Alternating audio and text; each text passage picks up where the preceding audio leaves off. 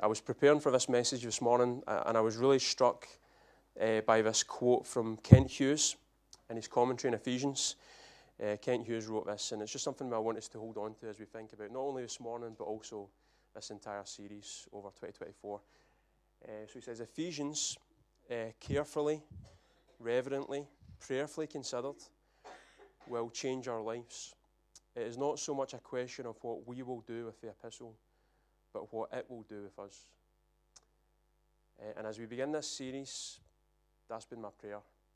Uh, that the book of Ephesians would righteously wreck us and bring us to that healthy place of greater reliance on Christ. That's my hope for us as we go through this series. And we've titled this series Reconciled because this is um, one of, if not the central themes within this letter. Um, and it's central in a sense that reconciliation that Paul speaks of throughout this letter, as we spoke about on Wednesday, is, is vertical. Uh, reconciliation with God. Paul writes to Ephesians, and he speaks about what it means to be fully reconciled back to God and the impact that has on every single believer who's in Christ. And it's central in a sense that reconciliation that Paul speaks about is also horizontal. So there's vertical and there's also horizontal reconciliation. God gave us reconciliation with Him in order that we might be reconciled to one another as God's family. Uh, and this has a profound impact on how we relate to one another within the church, um, and what we think and what we say and what we do uh, towards those who sit beside us right now this morning. Uh, God also gave us reconciliation with Him alongside this in order that we might be an agency of reconciliation to a lost world. So, as we think about the community we live in, there are so many folk who are lost, who are far from Christ. Uh, and God has given us the opportunity to reconcile them back to Christ through our personal witness. Uh, and this is something that we should be tremendously excited about when it comes to the book of Ephesians. Uh, as we think about how God reconciles us back to Himself, but also reconciles us as a church family, and He also reconciles us in the sense that He can use us to connect others back to Christ or to Christ for the first time. We should be excited by that. What a tremendous prospect we have as God's people. It's incredible enough that God has reconciled us to Himself, but the fact that we now have what Paul speaks about in 2 Corinthians 5:18, the ministry of reconciliation. What a privilege. Uh, this is something that we should rejoice in and live by day to day. God in Christ has made our lives worth living because of this reconciliation. Amen. It's good news. Um, so if you love Jesus this morning, my challenge to you when you wake up tomorrow, the first thing I invite you to do before you go on your phone, uh, before whatever it is you do, first thing uh, on a Monday morning, is to say to yourself, I am reconciled. I am reconciled. And just let that sink in for a moment. Let that truth become central.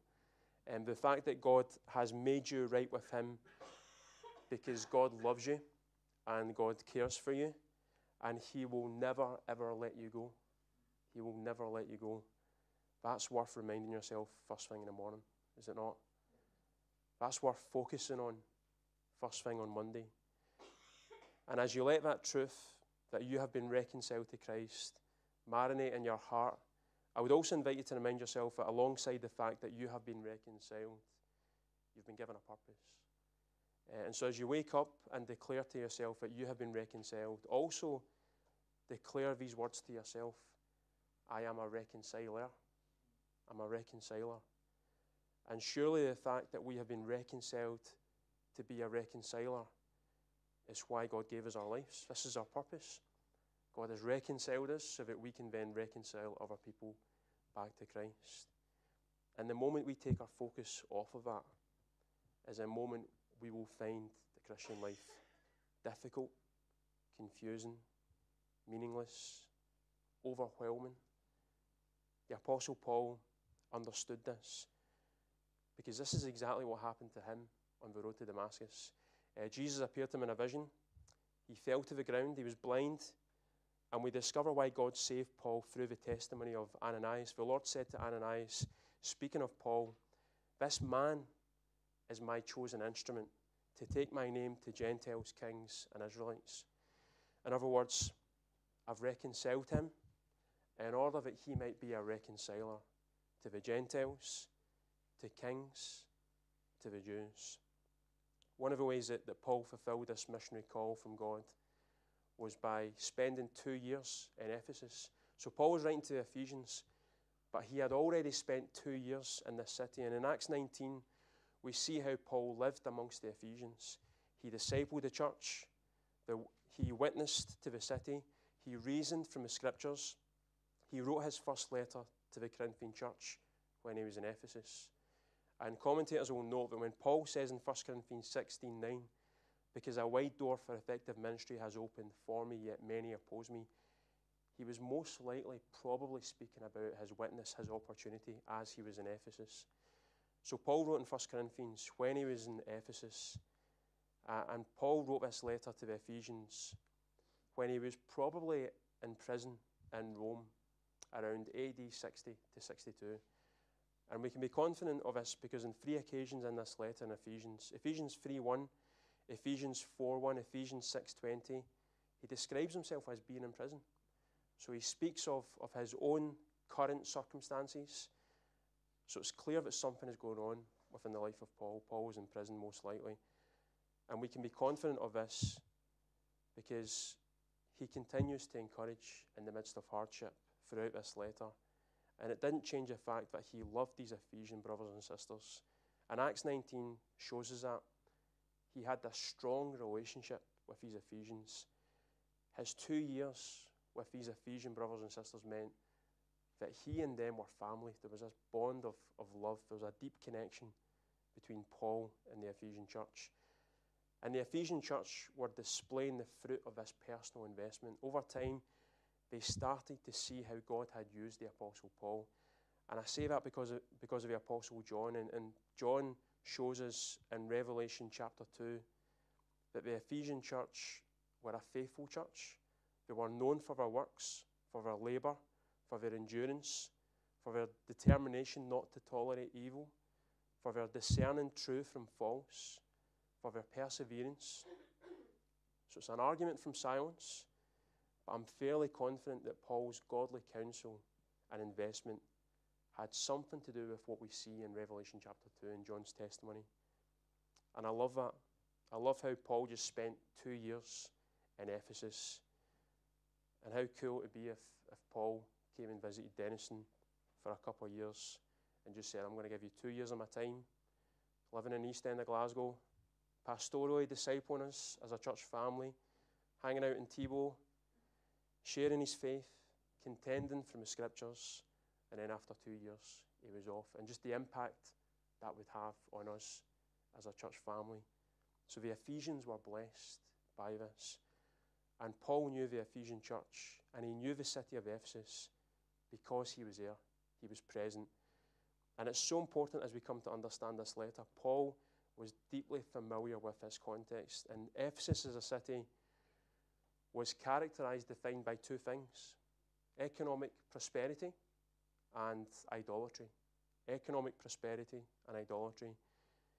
If you go on holiday to Turkey, you're on the west coast of Turkey, you can actually visit uh, the city of Ephesus.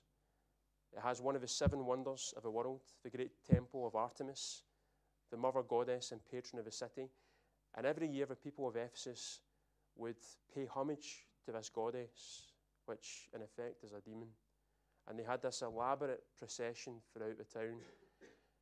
And you would be amazed at how similar this kind of thing was to other kinds of processions you might see in Glasgow today. Uh, they believed that if they honoured the goddess Artemis, then the prosperity of the city would be guaranteed through the favour of this particular goddess. And for a time, the Ephesian people believed that it worked because Ephesus was wealthy. The Ephesians were loaded. It was described as one of, one of the most precious jewels in the empire's crown. And it was a highly cultured, highly sophisticated place to live. And as, as a people, they wrapped their identity around not only money, but around this goddess they worshipped. So there was no need for the gospel. amongst the Ephesians. Why would anyone turn to Jesus in that kind of context? They had everything, did they not? Well, such is the power of the gospel because people were getting saved in Ephesus. They had all this stuff. They worshipped Artemis, and yet people were coming to Christ. People were getting baptized in Ephesus. Churches were being planted from Ephesus. People were seeing the folly of wrapping their identity around money and around this God, this false God, and they were turning to Jesus. They were putting their faith and hope in Him. And as we read in Acts 19 and verses 18 to 20, it'll be up on the screen for us. We read this, speaking of Ephesus, many who had become believers came confessing and disclosing their practices, while many of those who had practiced magic collected their books and burned them in front of everyone. So they calculated their value and found it to be 50,000 pieces of silver. In this way, the word of the Lord spread and prevailed. And I'm confident that this occurred beyond the time of Paul for many years to come. God was in the move in a city, and the smell of burning magic books was testimony to what God was doing amongst these people. So, if that was a spiritual condition of Ephesus, and God moved mightily amongst them, what about Glasgow? Think about our city for a moment. Check the spiritual condition of this city. Uh, what is it that God could do within us, through us as a church? in one year, in five years, in 10 years, in 20 years, in 30, in 50 years. You might hear me say this, and you might carry in your heart, yeah, yeah, but, yeah, but this, or yeah, but that. That might be a kind of mentality, yeah, but I can't be used by God amongst my neighbours, or in my workplace, or with my friends, or here in Dennistoun, or here in Glasgow because of this reason or that reason or these reasons. But if anyone was justified in having an excuse to not be used by God, it was the Apostle Paul. First of all, look at who he was. Paul historically was the anti Christian, he was a persecutor of believers. And Paul had so much to overcome before he could reach others with the gospel. And secondly, as we read this letter, to the Ephesians, look at where Paul was. Paul was in prison. So if there was anyone who could say, I can't be used by God, it would be Paul. Yet he remained faithful to fulfilling the great command. He loved God, he loved people. Having been reconciled, he sought to be a reconciler. And during his time in prison, he writes to the Ephesians. It's been described um, as the divinest composition of man the book of Ephesians. I mean, there's, there's so many memorable phrases, so many memorable sentences. We can all recognize this. We can think immediately of a, of a famous phrase or sentence that comes from this book. And this morning, what we're going to do is simply focus on the first two verses eh, of this letter. And by Easter, we will have finished chapter 1, which is pretty good going because there's so much for us to look at within this first chapter in the book of Ephesians. And what we see from these first two verses at first glance, uh, what you might understand in effect is a simple greeting from Paul to the Ephesians. But as we dig into it a little bit more, we will see there's so much theological truth to learn and so much theological truth for us to apply to our lives. And the Apostle Paul writes in Ephesians 1 and verses 1 to 2, and I'm reading from the CSB. Paul says this it's a very simple greeting a well known greeting from Paul. Paul, an apostle of Christ Jesus by God's will, to the faithful saints in Christ Jesus at Ephesus, grace to you and peace from God our Father and the Lord Jesus Christ. Now, don't know about you, but within our Christian subculture, uh, we can often find ourselves uh, veering away from authenticity. I think that's a challenge constantly within church in the West. I'm not primarily speaking about Dennistoun Baptist Church. I'm not excluding DBC from that equation either. There can be a smell, there can be a whiff, there can be a stench of being inauthentic with the wider Christian church in the West. Uh, what I mean by that is it can be very easy for us to present ourselves on a Sunday or on social media or on WhatsApp. We can present ourselves in a particular way, and all the while, something else is going on. Um, how we present ourselves can often not be reflective of what we think about others and what we think about ourselves. And in doing that, we can often be the opposite of Paul's letter to the Ephesians. So we lack the genuine love for God and we lack the genuine love for other people that is so evident within this letter. And this can be true for how we present ourselves as individuals, but it can also be true for how we present ourselves as a church collectively. So we can, we can kind of present, have this facade that we are one way, but deep down we are actually another way.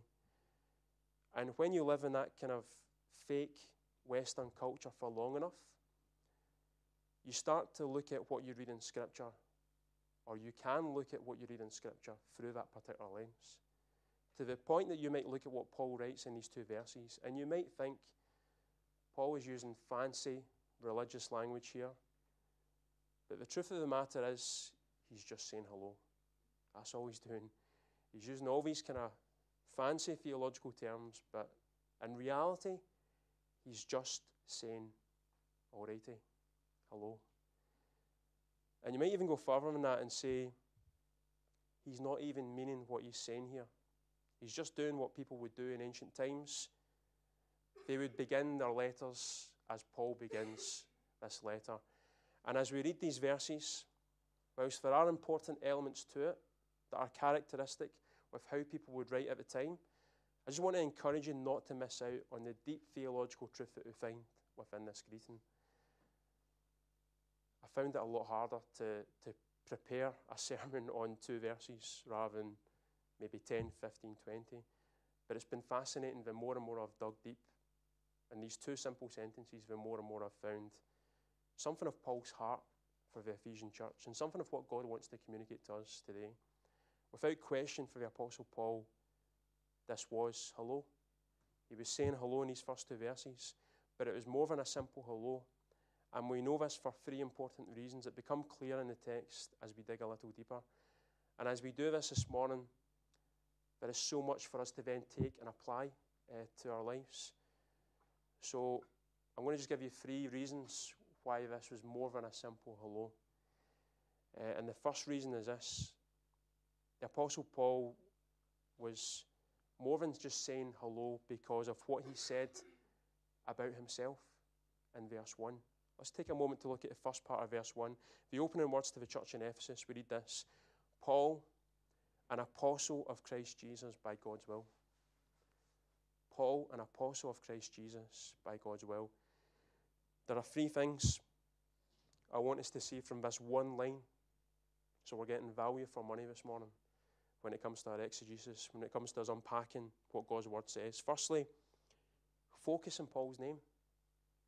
He's called Paul. He used to be called Saul. Who was Saul?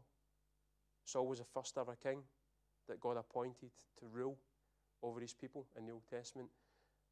And the truth of the matter is, Saul failed. Saul was vain. Saul was arrogant. He was a king who fell short and who paid the price for his faithlessness. But he still carried deep respect amongst the people of God, including in the time of Jesus. Why else would Paul's parents name him Saul to begin with? To be named Saul was to be associated with royalty. People named their children in ancient times out of a desire to see something virtuous come out of our lives. And Saul would have been named Saul because the aspiration from his parents would have been one of seeing him fulfill a position of authority, of stature, of influence, something which he did in fact achieve as a Pharisee. But when he encounters Jesus, his life is transformed and he's named Paul. And Paul means small. Sorry, mate. Paul means small. So when Paul begins his letter, he essentially says, I'm Paul. And what he's saying here is, I'm insignificant. I'm nothing. Compared to Christ and apart from Christ, I am unworthy. So there's a lot going on. When Paul changes, when Paul's name is changed from Saul to Paul, there's actually a really important theological point here. He's saying, I'm nothing, I'm insignificant. Compared to him, I'm unworthy. And we know that's true because of what we read in Acts 9 on the road to Damascus. Paul didn't choose Jesus, Jesus chose Paul. His grace towards him was literally irresistible. So, first thing to hold on to is Paul's name. Secondly, Paul describes himself as an apostle of Jesus Christ. An apostle literally means sent one. And God had chosen 12 apostles, the 12 disciples, as a foundation for his church to flourish and grow. And Paul writes in 1 Corinthians 9 1, it should be up on the screen. Uh, Paul says, Am I not free? Am I not an apostle? Have I not seen Jesus our Lord? Are you not my work in the Lord? This is one of the characteristics of the 12 of the 12's apostleship. Uh, they could bear living testimony to the risen Jesus. They had seen the risen Jesus for themselves. The disciples could say they had seen the Lord, and so could Paul because, because of his encounter on the road to Damascus. Now, this apostleship was unique, and that through the power of God's Spirit, um, God was at work through these apostles to start the church and to lead the church. But as we will see later on in the book of Ephesians, and as we see at different points in the New Testament and church history, there were also those who carried apostolic qualities, apostolic gifting. And they carried this knowing that they were distinct, they were different from the original 12 apostles and Paul, because they had a unique role to establish God, God's church in the world. So the apostle is the second thing I want us to focus on in that first sentence in verses 1 to 2. And finally, I want us to look at the relationship of Paul's apostleship to Jesus because he describes himself as an apostle of Christ Jesus by God's will. He's an apostle of Christ by God's will. The reason why Paul is an apostle is for Jesus. It's so that Christ's purpose can be fulfilled in and through Paul. Paul is an apostle who belongs to Jesus. And the reason why Paul is an apostle is because, again, Jesus chose him. He wanted him to be an apostle. He saved him and he gave him a particular purpose. And I think for all of us this morning, we all need to hold on to that. God has saved you. Praise God. He has saved you. And He has worked in your life so that you have moved from the kingdom of darkness to the kingdom of the Son that He loves. But God in Christ, He has also purposed you. He has a plan for you. And He wants to work through you so that He is glorified through you as you fulfill your purpose, your God given purpose. So He has saved Paul and purpose, Paul, and He has saved every single one of us if we have faith in Christ today. And He has purposed every single one of us. So Paul is communicating all of that in his first sentence in the book of Ephesians. And it leaves me asking a question this morning when was the last time you said hello like that? Um, not that we should say hello like that, by the way, but maybe it depends on our context. But I want us to understand this is way more than just, all right, how's things? Paul is pa- he's packing a lot in this first sentence to really help the Ephesians understand and to help us understand something of what God is doing in his life and how that can encourage the believers in Ephesus. And this brings us on to the second reason why this is more than just hello. Uh, it's because of what he said about Ephesians. And let's have a look at the second part of verse 1. Uh, Paul writes to the faithful saints in Christ Jesus at Ephesus. So, how does he describe these Ephesians? He describes them as, as what? As faithful and as saints. So, the term saint simply means holy one, set apart, consecrated by God, and it would have been blasphemous for the Jews of Paul's day to hear the term saint applied to pagan men and women in the church in Ephesus. This would have been utterly outrageous for them. But, But by the grace of God, these men and women in Ephesus, they are saints. They are saints. Not by any other measure, not performance, not position, not people group. By the grace of God, they were saints because of the grace of God. And by the grace of God, we are saints. We are saints because of His grace. It's our primary identity. Our primary identity in the Christian life is one of saint. Paul consistently communicates this to every, almost every church that he writes to, to the saints, to the saints, to the saints. And it's, it's the identity that we must live our lives from day after day. You will not break free from habitual sin. That habitual sin that you constantly find yourself going back to again and again and again until you realize who you are in Christ and what it is that Christ has given you and what you can do for Christ as you live in Christ and as you are, in, as you are empowered by Christ day after day. Now, this doesn't remove the fact that we're sinners. We are sinners. We fall short in various ways. That's absolutely true. But when it comes to living for Christ, we rest in our position as saints. It's our primary identity. Because Paul constantly, consistently rests in that position for himself and to the churches that he writes to. So if anyone is in Christ, they are a new creation.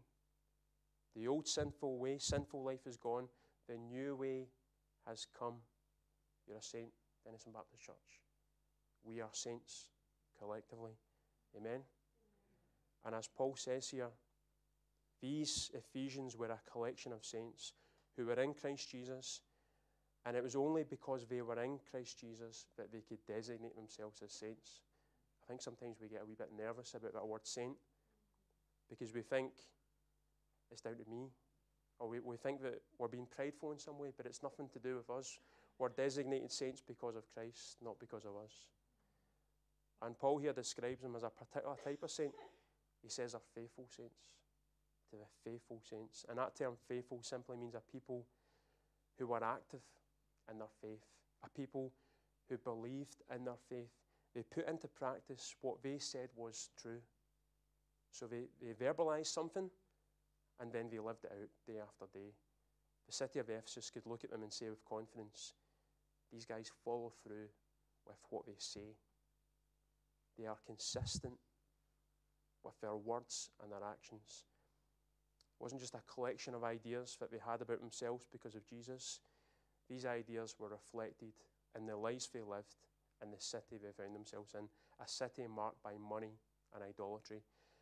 And the final thing, the final thing to mention from what Paul says about these Ephesians is that he reminds them of where they are to the faithful saints in Christ Jesus at Ephesus.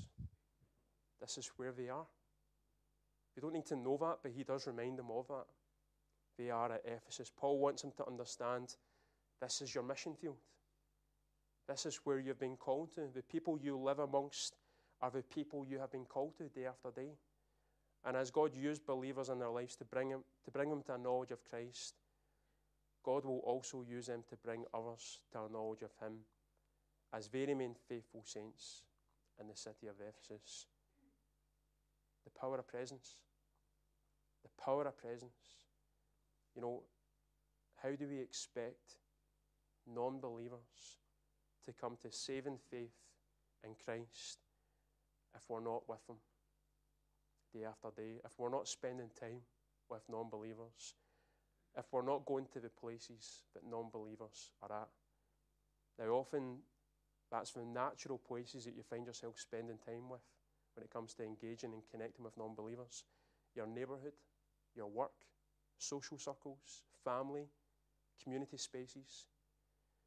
But on other occasions, it's something that God is leading you towards. Maybe it's something or somewhere that God is calling you to, a particular people group or area. And I'm already aware of, of examples within the life of this church where God is doing that. In Dennistoun, in Riddrie, and beyond. There are people in this church who are connecting with this community in various ways.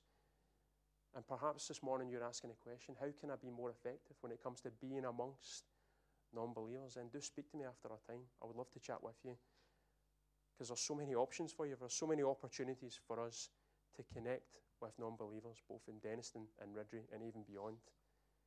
So there's tremendous opportunity. There's great opportunity in Ephesus, and there's great opportunity here because there's so many people who are far from Christ. As the Apostle Paul addresses these believers as the faithful saints in Christ Jesus at Ephesus, I wonder what would you put after that at? And who is it that God is calling you to today? Where is the place? Who are the people that God is calling you to? So, again, let me ask the question this morning when was the last time you said hello like that? What a challenge. What a challenge. I don't think any of us say hello like that. I recognise that. And that's because Paul is speaking to this church, and it's God's word speaking to us. Finally, we know this is more than just a simple hello from Paul uh, because of what he says about God. Uh, and I want us to look at what it is the Apostle Paul says in verse 2 of our passage. We read this Grace to you and peace from God our Father and our Lord Jesus Christ. And what does Paul tell us about God here in this passage? Well, he tells us that God is three persons in one God. Because the grace and peace that we have in the Christian life comes from God the Father, through God the Son, and through God the Spirit, dwelling within us, making that a reality day after day. And we see how important this was to Paul. Paul uses this exact phrase in seven other places in the New Testament. So, verse 2 can be found in seven other locations in the New Testament Romans 1 7, 1 Corinthians 1 3, 2 Corinthians 1 2, Galatians 1 3, Philippians 1 2, 2 Thessalonians 1 2, and Philemon 3. Now, the Greeks would often begin a letter with the word greetings, and the Jews would often begin a letter with the word peace. So, when Paul uses grace and peace in his letter, grace is another form of greeting. What Paul is doing is, here is combining the two, and he's communicating that God has opened the door for both Greek and Jew to be made right with him. It's fascinating. And Paul's point from the very beginning of his letter is that God has chosen to bless every single person with grace and peace. Every one of us. It doesn't matter what nationality we are, it doesn't matter our social status, it doesn't matter our life circumstance. God has chosen to bless everyone with grace and peace if we choose to respond to Him. And it's something that He wanted to do because He loves us and He cares for us. And He demonstrates that by dying on the cross for us. It's not something that we could have achieved for ourselves. That word grace literally means undeserved merit. God showed us His favour. God's grace is what marks Dennistoun Baptist Church. It's what defines us as followers of Jesus. We couldn't have came up with this for ourselves. None of us wanted to pursue a relationship with God. God chose us for us. And we need to understand this morning that the order is also important. Uh, we cannot experience the peace of God until we first come to terms with the grace of God. So it's not peace and grace. It's never peace, then grace. It's always grace, then peace. The grace of God paves the way for the peace of God. And God the Father and God the Son are the source of this grace and peace. A grace and peace that's experienced by God the Spirit. The Trinity, the Trinity is at work in this whole equation of grace and peace. And that's your testimony, is it not? Is that your testimony? That's our testimony. The grace of God in your life, it brought you to that place where from your heart you cried out, Jesus is Lord. God's grace caused you to confess Christ is Lord. And what followed from that grace was an experience, the peace of God in your life, a peace that surpassed all understanding, a peace that can often remain consistent whilst our lives are inconsistent, a peace which helps us in the midst of some really difficult moments. That's our testimony grace and peace, grace and peace. And for many of us, that moment of grace was perhaps a long time ago. Maybe we're, we're struggling to remember precisely what it felt like to come to, to faith in Christ. But the peace of God is testimony that the grace of God was a reality. That yes, there was this moment where, where God worked in our life and changed us and transformed us. That the two are connected. Our peace that we experience today is a reminder that God's grace was and is sufficient for us. Uh, a few weeks ago, I heard a testimony of, of a lady called Ayaan Hirsi Ali. Um, you might have, have heard of this story, but she was one of the most well known and well respected uh, atheist intellectuals of her day. She's good friends with, with Richard Dawkins. And she published an article in UnHerd in November explaining why she was no longer an atheist and why she was now a Christian. Uh, she gave a, a verbal testimony of how, as she was brought to that place where she knew firsthand the grace of God, then the peace of God that she experienced day after day. And it began during a, during a time in her life when she was, she was filled with so much dread and fear uh, and worry. She was overwhelmed constantly by these negative emotions, and she couldn't, she didn't have any answer. She couldn't explain why this was happening to her. There was nothing bad going on in her life, but yet she still experienced this lack of peace. Uh, she felt like she was having a breakdown. Uh, and so she hired the very best therapists and doctors to help her overcome this because she didn't have any explanation for what was going on. And none of them seemed to help. Uh, none of them seemed to have any answers as to what was going on. And it all came to a head when she spoke with one of our therapists. And as they asked question after question, she was given answer after answer. Nothing was shifting. The fear, the anxiety, the dread was refusing to move in our heart and in our mind. And the therapist, who wasn't a Christian, interestingly, responded by saying, It sounds to me like you're spiritually bankrupt. And the therapist then asked her, Describe to me what your experience with religion has been like. And tell me how it is you understand God. And Ayaan, who grew up as a Muslim, uh, went on to describe to this therapist how it is that she had understood God. And she went on to describe how the God she knew hated women. Uh, the God she knew was an oppressor, was vengeful, uh, was by definition darkness. He demanded reverence uh, and rule keeping at all costs. And if the, the rules weren't kept, punishment followed. And the therapist listened to this and then asked her, If you were to make a God of your imagination, tell me what they would look like. And so she started to describe to her therapist all the things that she would like God to be if God did actually exist. And the more and more she described this God to this therapist, the more and more she realized she was describing Jesus. And that moment started something. it started something in Ayaan's life. And it led to the grace of God being at work in her life. And God started to, to shower his love upon her.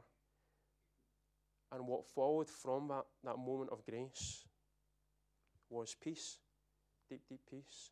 The fear, the worry, the anxiety, the dread, the confusion, all of it went, all of it disappeared.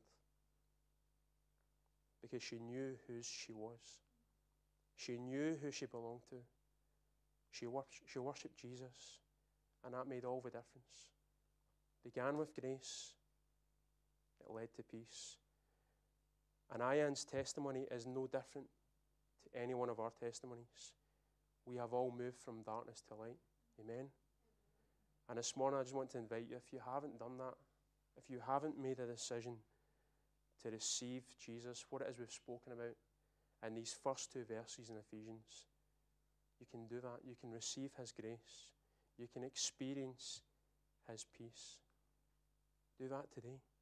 Trust in Him. And if you would like prayer for that, then do speak with myself or TJ or with someone you know who is here today who loves the Lord And we would love to chat with you and talk with you about what it means to follow Him. This morning, we're now going to move into we're going to move into a moment of response. And let me just say, if, if you would like prayer for anything that's going on in your life, I've spoken a, for a short time there about worry and dread and anxiety and fear, and I recognise that maybe that's an unspoken reality in your life. Maybe you're you're going through something right now that, that you just find difficult to shift and you don't know what to do about that. Then again, do speak to us. This is a space where you can be prayed for uh, this time. So as we have tea and coffee, we can pray for you, whether it be here or somewhere else in this building. I know it's not a big building, but it may be for healing. It may be a situation you're in the middle of. It may be a decision you have to make. Do speak with us. We want to pray for you. Uh, this morning, we're also going to respond by coming to the table because this table represents why as we have grace and peace. We come to this table recognizing that there but for the grace of God, we can come and we can take this bread and we can drink this cup. And as we do so, we can recognize that Jesus is Lord of our lives. This table is for anyone who professes faith in Him. And for anyone who's not sure, for anyone who's still on a journey of faith, uh, we would invite you not to come to the table, but just to observe and to pray and ask that God would just continue to, to work in your life. It was on the night in which he was betrayed. Jesus took the bread and he broke it. And he said, This is my body, which is for you. And in the same way, he took the cup and he said, This cup is a new covenant in my blood. As often as you drink this, do so in remembrance of me. So this Sunday, we take this bread and we drink this cup. And we say, Thank you, Jesus, that, that I've been welcomed into your family. I'm reconciled. Thank you, Lord. The brothers and sisters who sit beside me have been reconciled. And today we rejoice that we are one with Christ and one with one another. Praise God for that. So let's pray. We're going to respond now in worship. Father, we, we thank you for your word and we pray that as we have thought about these first two verses, that you would continue to work in and through us. Lord, help us just to to have this reality of grace and peace continue on, not just today, but throughout this week. Lord, I pray that we would remember that moment where we did confess you as Lord. And as we remember that moment, and as we remember what you have done for us, it would cultivate a life of peace. A life that results in us being able to also share that peace with those who are perhaps lacking peace and who are far from you. So we ask that you bless us now as we respond in worship. Go before us, Lord. Help us to know you and help us to see you. Help us to respond in faith. In Jesus' name, amen.